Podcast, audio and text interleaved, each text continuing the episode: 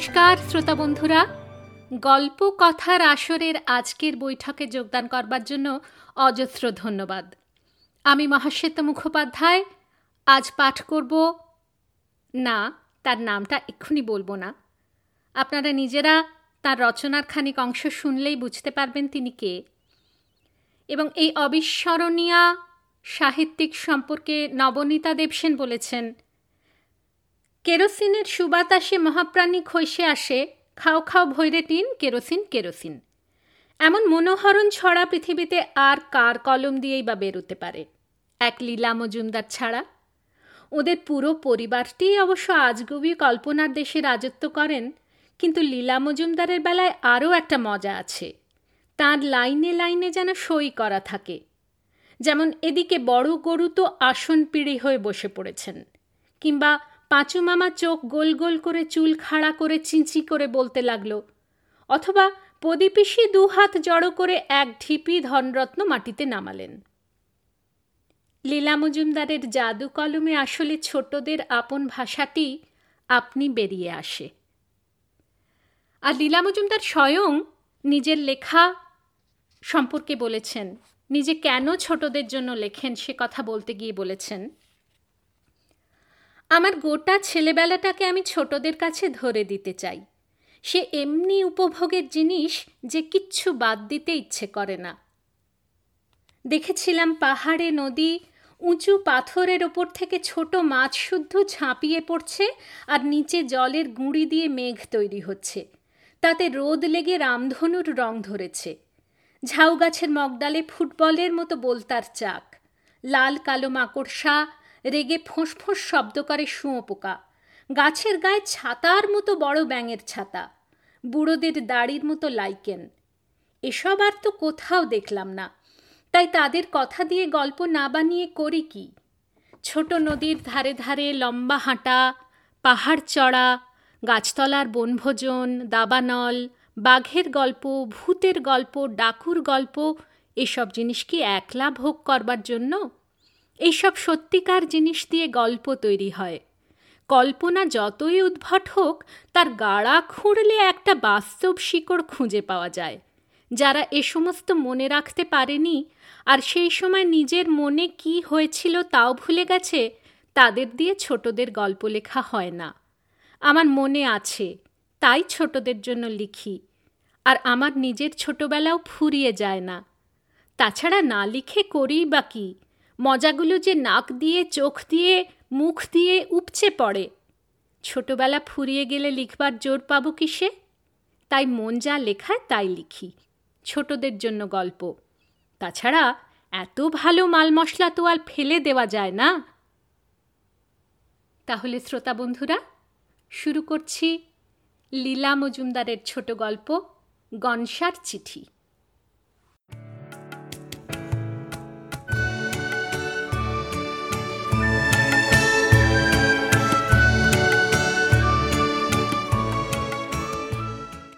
ভাই সন্দেশ, অনেকদিন পর তোমায় চিঠি লিখছি। এর মধ্যে কত কি যে ঘটে গেল যদি জানতে, তোমার গায়ের লোম ভাই খাড়া হয়ে গেঞ্জিটি উঁচু হয়ে যেত। চোখ ঠিকরে বেরিয়ে আসতো, হাঁটুতে হাঁটুতে ঠকাঠক হয়ে কড়া পড়ে যেত। আজকাল আমি মামার বাড়ি থাকি। আমার মনে হয় ওরা কেউ ভালো লোক নন। ওদের মধ্যে মাস্টার মশাই তো আবার ম্যাজিক জানেন। আমি ম্যাজিক করতে দেখিনি কিন্তু মন্দা বলেছে ওর স্কুলের বছরের প্রথমে প্রথম মেলায় ছেলেপুলে থাকে আর শেষের দিকে গুটি কতক টিমটিম করে। এদিকে মাস্টারমশাইয়ের ছাগলের ব্যবসা দিন দিন বেড়েই চলেছে। এ কিন্তু বাবা সুবিধের কথা নয়। ছেলেগুলো ভাই যায় কোথা? মাস্টারমশাইয়ের চেহারাটাও ভাই কীরকম যেন? সরু ঠ্যাং, পেন্টুলুন উনি কখনো ধোপার বাড়ি দেন না। সাদা, কালো, চৌকো কাটা কোট পরছেন তো পরছেনই। আবার চুলগুলো সামনের দিকে খুদে খুদে, পিছনের দিকে লম্বা মতো, মধ্যিখানে দাঁড় করানো। মাঝের গোপ বেটে খাটো, পাশের গোপ ঝুলো ঝুলো। ওর জুতোগুলো কে জানে বাবা, কিসের চামড়া, কিসের তেলে চুবিয়ে, কিসের লোম দিয়ে সেলাই করা? ও বাবা গো মাগো ইচ্ছে করে ওর স্কুলে কে যাবে? মানকে সচক্ষে দেখেছে। প্রথম সপ্তাহে ঘরের ভিতর সাতটা ছেলে পেন্সিল চিবুচ্ছে আর ঘরের বাইরে দুটো ছাগল নোটে চিবুচ্ছে। মাস্টারমশাই গা নাচাচ্ছেন। পরের সপ্তাহে মানকে আবার দেখেছে ঘরের ভেতরে ছটা ছেলে পেন্সিল চিবুচ্ছে আর ঘরের বাইরে তিনটে ছাগল নোটে চিবুচ্ছে। মাস্টারমশাই জিভ দিয়ে দাঁতের ফোকর থেকে পানের কুচি বের করছেন। আবার তারপরের সপ্তাহে হয়তো দেখবে ঘরের ভেতর পাঁচটা ছেলে পেন্সিল চিবুচ্ছে আর ঘরের বাইরে চারটে ছাগল নোটে চিবুচ্ছে। মাস্টারমশাই সেফটি পিন দিয়ে কাঞ্চুল করছেন। শেষটা হয়তো ঘরের দরজায় তালা মারা থাকবে আর ঘরের বাইরে নটা ছাগল নোটে চিবিয়ে দিন কাটাবে। মাস্টারমশাই খাড়ায় শান দেবেন। তাছাড়া সেই যে বিভু আরশুল্লা পুষত একবার গুবরে পোকাও খেয়েছিল। সে বলেছে সে দেখেছে। মাস্টারমশাইয়ের বাক্সে হলদেটে তুলোট কাগজে লাল দিয়ে লেখা খাতা আছে। সে লাল কালিও হতে পারে, অন্য কিছুও হতে পারে। ওর লেবু গাছে মাকড়সারা কেন জানি জাল বনে না। পেঁপে গাছে সেই গোল চোখ চকচকে জন্তু নেই। দেয়ালে ঠিক ঠিকই নেই। একটা হতে পারে মাস্টারমশাইয়ের রোগা গিন্নি মোটা বাঁশের ডগায় ঝাঁটা বেঁধে দিন রাত ওত পেতে থাকেন, কিন্তু কিছু বলা যায় না। মন্দা তো ও বাড়ি কোনো মতেই যায় না, মেজও বাড়ির ছায়াটি মারায় না, আর ছোট ছেলে ধনা তার তো ও বাড়ির হাওয়া গায়ে লাগলেই সর্দি কাশি হয়ে যায়। রামশরণ পর্যন্ত ও বাড়ির কুল খায় না গুড়িয়ার মা সজনে ডাঁটা নেয় না। মা কিন্তু ওদের কুমড়ো ডাঁটা দিব্যি খান আর বড় মামা তো ওরই দাদা, ওই একই ধাত। ওরা চমৎকার গল্প বলতে পারেন, কিন্তু ভূত কি ম্যাজিক কি মন্তর পড়া এসব একেবারেই বিশ্বাস করেন না। কে জানে কোন দিন হয়তো কানে ধরে ওই স্কুলেই আমাকে ভর্তি করে দেবেন। আর শেষটা কি সারা জীবন ব্যা ব্যা করে নোটে চিবুবো স্কুল থেকে ফিরতে দেরি দেখে বড় মামা হয়তো চটি পায়েই খোঁজ নিতে গিয়ে দেখবেন পাথরের ওপর শিং ঘষে শান দিচ্ছি। কেউ কেউ ফোঁত ফোঁত কান্না পেয়ে গেল ভাই। একদিনে তোমায় লিখছি ভাই, আর হয়তো লেখা হবে না। দিব্যি টের পাচ্ছি দিন ঘনিয়ে আসছে। বড় মামা যখন তখন আমার দিকে তাকিয়ে তাকিয়ে গোফের ফাঁকে বিশ্রী ফ্যাচর ফ্যাচর হাসেন। বুঝছি গতিক ভালো নয়। দু একবার তিনতলার ছাদে গিয়ে ব্যা ব্যা করে ডেকে দেখেছি, সে আমার ঠিক হয় না। কেউ যখন দেখছে না গোটা কতক দুব্য ঘাস্য চিবিয়ে দেখেছি। বদ খেতে। আর তাতে আবার ছোট্ট শুঁয়ো পোকা ছিল। খোকনকে বলেছি, গলায় দড়ি বেঁধে একটু টেনে বেড়াতে ও কিন্তু রাজি হলো না। এদিকে অভ্যেস না থাকলে কি যে হবে তাও তো জানি না। এইসব নানা কারণে এতকাল চিঠি লিখতে পারিনি, বুঝতেই তো পারছ। একদিন সন্ধেবেলা আর তর সইল না। কেডস পায়ে দিয়ে শুট শুট মাস্টারমশার বাড়ির বেড়া টপকে, ছাগল দড়ি ডিঙিয়ে, জানলার গরাদ খিঞ্চে ধরে, পায়ের বুড়ো আঙুলে দাঁড়িয়ে চিংড়ি মাছের মতো ডান্ডার আগায় চোখ বাগিয়ে ঘরের ভিতরে উঁকি মারলাম। দেখলাম মাস্টার মশাই গলা বন্ধ কোট খুলে রেখে মোড়ায় বসে হুঁকো খেতে চেষ্টা করছেন আর গিন্নি মাটিতে বসে কুলো থেকে খাবলা খাবলা শুকনো বড়ি তুলছেন। কোনোটা আস্তে উঠছে, গিন্নি হাসছেন, কোনোটা আধা খেছড়া উঠছে, গিন্নি দাঁত কিড়মিড় করছেন। আর মাস্টার মশাই গেলাস ভেঙেছেন বলে সমস্ত ক্ষণ বক করছেন। ভাই, বড় ভালো লাগল। কিন্তু আনন্দের চোটে যেই খচমচ করে উঠেছি মাস্টার মশাই চমকে বললেন, ওটা কি রে? ভাবলুম, এবার তো গেছি। কান ধরে ঝুলিয়ে ঘরে টেনে আনলেন, নখ দিয়ে খিমচে দিয়ে গিরগিটির মতো মুখ করে বললেন, ও বাঁদর বললুম আজ্ঞে স্যার ছাগল বানাবেন না স্যার? বললেন, বাঁদর আবার কবে ছাগল হয় রে? গিন্নিও ফিস করে যেন বললেন, ওটিকে রাখো, আমি পুষব। ভয়ের চোটে কেঁদে ফেললুম। গিন্নি মাথায় হাত বুলিয়ে শিং আছে কিনা দেখে বললেন, তোমার মতো আমার একটা খোকা ছিল। জিজ্ঞেস করলুম, তার কি হলো? বললেন, তার এখন দাড়ি গজিয়েছে। বলে বড় বড় বাতাসা খেতে দিলেন। তারপর বাড়ি চলে গেলাম। জিজ্ঞেস করতে সাহস হলো না দাড়ির সঙ্গে সঙ্গে খুরও গজিয়েছিল কিনা। স্কুলের কথা এখনও কিছু ঠিক হয়নি, এই ফাঁকে তোমায় লিখছি। এ চিঠির আর উত্তর দিও না। দেখা করতে চাও তো খোঁয়াড়ে টোয়াড়ে খোঁজ করো। ইতি তোমাদের গনসা।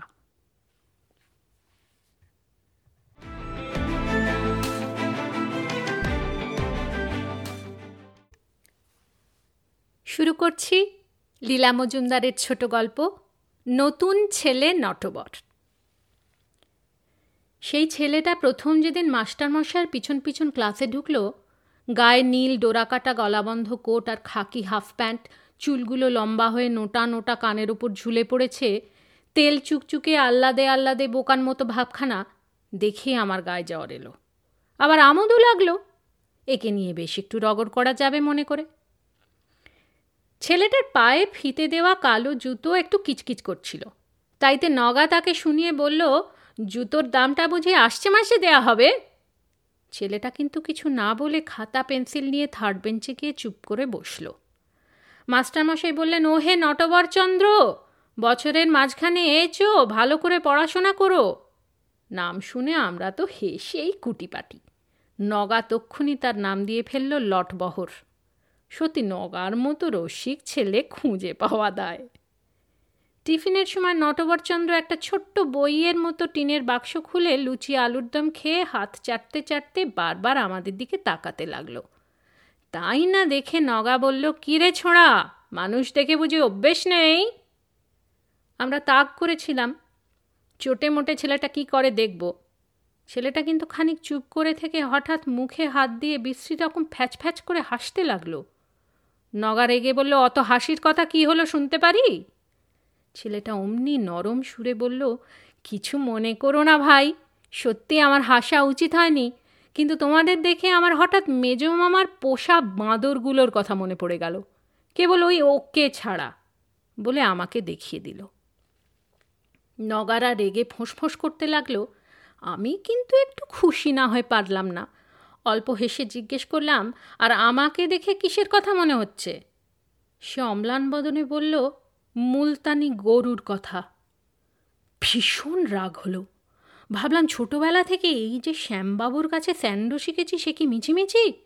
তেড়ে গিয়ে এই সা এক ম্যাচ কষে দেবার চেষ্টা করলাম যে কি বলব।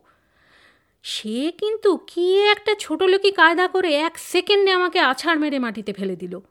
ঠিক তক্ষুনি ক্লাসের ঘণ্টা পড়ল, নইলে বিষম সাজা দিতাম। ক্লাসের পর বাড়ি যাবার পথে তার জন্য ওত পেতে রইলাম। আমি আর একটা ছেলে। দেখা হতেই সে হাসি মুখে বলল, কি হে, চিনে বাদাম খেতে আপত্তি আছে? আমরা আর কি করি? একেবারে তো আর অভদ্র হতে পারি না। তাই চিনে বাদাম নিয়ে তাকে বুঝিয়ে বললাম, দেখ, নতুন ছেলে এসেছিস, নতুন ছেলের মতো থাকবি। আজ দয়া করে তোর চিনে বাদাম খেলুম বলে মনে করিস না যে দুপুরের কথা ভুলে গেছি? সে বলল, রাগ করো না ভাই। আমি যদি জানতাম অমন হুৎকা শরীর নিয়েও তুমি এমন লেদাড়ে তবে কি আর কষ্ট করে জনসনিয়ান প্যাঁচ লাগাতাম? এই এমনি দু আঙুলে ধরে আস্তে আস্তে শুইয়ে দিতাম। এই বলে আমাকে কি একটা কায়দা করে চিৎপাত করে দিয়ে নিমেষের মধ্যে সে তো হাওয়া। এর থেকেই বোঝা গেল সে কি ভীষণ ছেলে। সারা রাত মাথা ঘামিয়েও তাকে জব্দ করার উপায় দেখলুম না। পরদিন সকালে ছোট মামা বলল, কী রে ভোঁদা, মুখ শুকনো কেন? পেট কামড়াচ্ছে বুঝি? রোজ বলি অত খাসনি। যা বুদ্ধি এদের? বললুম, যে বিষয়ে কিছু বোঝো না, সে বিষয়ে কিছু বলতে এসো না। নটবরকে না পারতে পারি, তাই বলে যে অন্যদেরও এক কথা চুপ করিয়ে দিতে পারি না কথা যেন কেউ মনে না করে। হাবুটার কাছ থেকেও কোনো সাহায্য পাওয়া গেল না। নিজের বেলা তো খুব বুদ্ধি খোলে। কিন্তু আমি যখন সব খুলে বলে পরামর্শ চাইলাম, সে উল্টে বলল, তুই আর তোর নগানা বগা, দুই মানিক জোড়। আমার কাছে যে বড় পরামর্শ চাইতে এসছিস, ওরে ছোঁড়া, আগে পরামর্শ নেবার মতো একটু বুদ্ধি গজা। নাক সিঁটকে চলে এলুম। হ্যাঁ পরামর্শ আবার কি? মেয়েদের সঙ্গে আবার পরামর্শ। জানে কেবল হিহি করে হাসতে আর কালো গায়ে লাল জামা চড়িয়ে সং সাজতে। সাধে কি মুনি ঋষিরা ওদের বিষয় ওইসব লিখে গেছেন? স্কুলে গিয়ে দেখি ছেলেটা আজ ফার্স্ট বেঞ্চে গিয়ে বসেছে। একদিনেই দেখি মাস্টারদের বেশ প্রিয়পাত্র হয়ে উঠল। বোকার মতো মুখ করে থাকলে সবাই অমন পারে। আর বুঝি আন্দাজে আন্দাজে কতগুলো সোজা সোজা প্রশ্নের উত্তর দিয়েছিল। পড়তো ওর ঘাড়ে আমাদের সব শক্ত শক্ত প্রশ্নগুলো তবে দেখা যেত। যাই হোক, একদিনেই নাম করবার তারা এমন কিছু তাড়াহুড়ো ছিল না। নগা বলল বেটা খোসা মুদে। ছেলেটা শুনে বলল, ছি, হিংসে করতে নেই, পরে কষ্ট পাবে। রাগে নগা হাতের মুঠো খুব তাড়াতাড়ি খুলতেও বন্ধ করতে লাগল। গেল বছর যদি ওর টাইফয়েড না হতো, নিশ্চয়ই সেদিন একটা কিছু হয়ে যেত। এমনি করে কতদিন যেতে পারে? শেষটা একদিন গবুই এক বিষম ফন্দি বার করল। গবুটা দেখতে রোগা পটকা, আর প্রত্যেক পরীক্ষায়, প্রত্যেক বিষয়ে লাস্ট হলে কি হবে, ছেলেটার খুব বুদ্ধি আছে। সেদিন ক্লাসে এসে সে নগাকে কানে কানে কি বলল? তাই না শুনে উৎসাহের চোটে নগা অঙ্ক টঙ্ক ভুল করে কোণে দাঁড়িয়ে একাকার। তাতে বরং একদিক দিয়ে সুবিধেই হলো। নগা কোণে দাঁড়িয়ে দেয়ালের দিকে মুখ করে মতলবটা দিব্যি পাকিয়ে নিল। সেই দিনে টিফিনের সময় নটবরকে ডেকে নগা বলল, ভাই নটবর, যা হবার তা হয়ে গেছে। একটা বড় দুর্ঘটনা ঘটেছে। হেডমাস্টারকে তাই একটু সাহায্য করা চাই। তুমি ক্লাসের ভালো ছেলে, তুমি বললে দেখাবেও ভালো, তাছাড়া তোমার মতো গুছিয়ে কেই বা বলতে পারবে? নটবর খুশি হয়ে বলল, তা তো বটেই, ক্লাসের অর্ধেক ছেলে তোতলা আর বাকিগুলো একেবারেই গবুচন্দ্র নগা আশ্চর্য রকমভাবে নিজেকে সামলে নিয়ে ঠান্ডা হয়ে বলল, তা তুমি গিয়ে তাকে ভালো করে বুঝিয়ে বলবে যে তার বাবার শ্রাদ্ধে তুমি কয়েকজন ছেলেকে নিয়ে সাহায্য করতে চাও? এই একটু সম্মান দেখানোর জন্য আর কি। বুঝলে তো? ভালো করে বুঝিয়ে বলো। এই কাল ওর বাবা মারা গেছেন কি না? নটবর হাঁ করে শুনে বলল, আহা, তাই নাকি? তোমরা ভেবো না, আমি এক্ষুনি যাচ্ছি। তোমরা একটু অপেক্ষা করে থাকলে ফল টের পাবে। বলে হেডমাস্টারের ঘরের দিকে চলে গেল। তার ওই টের পাওয়ার কথাটা আমার ভালো লাগল না। টের পাওয়া বলতে আমরা অন্য মানে বুঝি। সে যাই হোক গে ক্লাসের ঘণ্টা পড়বা মাত্র নটবর ছুটতে ছুটতে এসে বলল, হেডমাস্টার রাজি হয়েছেন। তোমাদের কজনকে এক্ষুনি ডেকেছেন কিসব কাজ বুঝিয়ে দেবার জন্য? তোমরা কি করে জানলে তাও জিজ্ঞেস করছিলেন। মনে হলো খুব খুশি হয়েছেন। তোমরা এক্ষুনি যাও। আমরা প্রথমে তো অবাক। শ্রাদ্ধের কথাটা গবুর সম্পূর্ণ বানানো। কোথায় নটবার ইয়ারকি দেবার জন্য মার খাবে? না সত্যি হেডমাস্টারের বাপের শ্রাদ্ধ? এরকম কিন্তু আরও হয়।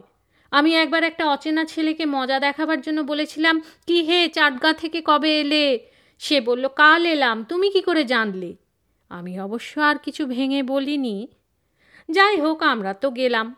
দেখলাম হেডমাস্টার গোমরা মুখ করে ফার্স্ট ক্লাসের ছেলেদের ইংরেজি খাতায় লাল পেন্সিল দিয়ে দাগ কাটছেন। আমাদের খেঁকিয়ে বললেন, ব্যাপার কি তোমাদের? ক্লাস নেই নাকি? এখানে যে বড় দঙ্গল বেঁধে এসেছ? নগা গলা পরিষ্কার করে বলল, আগে আপনার বাবার শ্রাদ্ধের ব্যবস্থা করতে এসেছি। এই আমরা এটুকু বলতেই হেডমাস্টারের এক ভীষণ পরিবর্তন হলো। মুখটা লাল হয়ে বেগুনি হলো, হাতের পেন্সিলের মোটা শীষ মট করে ভেঙে গেল গোঁপ চুল সব খাড়া হয়ে গেল, জোরে জোরে নিঃশ্বাস পড়তে লাগল। তার চোটে শার্টের গলার বোতাম ফট করে ছিঁড়ে মাটিতে পড়ে গেল। কীরকম একটা শব্দ করে আস্তে আস্তে তিনি উঠে দাঁড়ালেন। আমরা এতক্ষণ হাঁ করে দেখছিলাম, এবার হঠাৎ একটা বিকট সন্দেহ হলো। নটবর আগাগোড়া মিছে কথা বলেছে। হেডমাস্টার ডাকেননি, সে হয়তো দেখাই করেনি। হেডমাস্টার গর্জন করে উঠলেন, জানলার খড়খড়ি কেঁপে উঠল, আমরা ছিটকে বাইরে এসে পড়লাম, তিনি ফেলে দিলেন কি আমরাই পালিয়ে গেলাম, আজও ঠিক জানি না। কাঁপতে কাঁপতে ক্লাসে ঢুকেই শুনলাম পণ্ডিত মশাই নটবরকে বলছেন, সে কি নটবর? হেডমাস্টারের ভাইপো তুমি, সে কথা একদিন বলনি? নটবর বলল, বাবা বলেন, ও সম্পর্কটা কিছু ঢাক পেটাবার মতো নয়।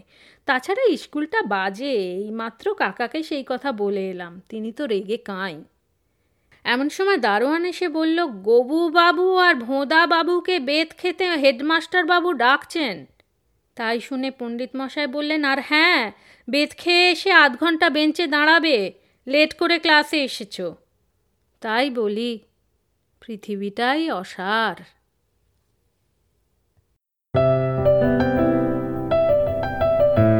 আপনাদের মতামত আমাদের জানাতে ভুলবেন না কিন্তু, শ্রোতা বন্ধুরা। আমাদের ওয়েবসাইট গল্প কথার আসর dot org G O L P O K O T H A R A S O R dot O R G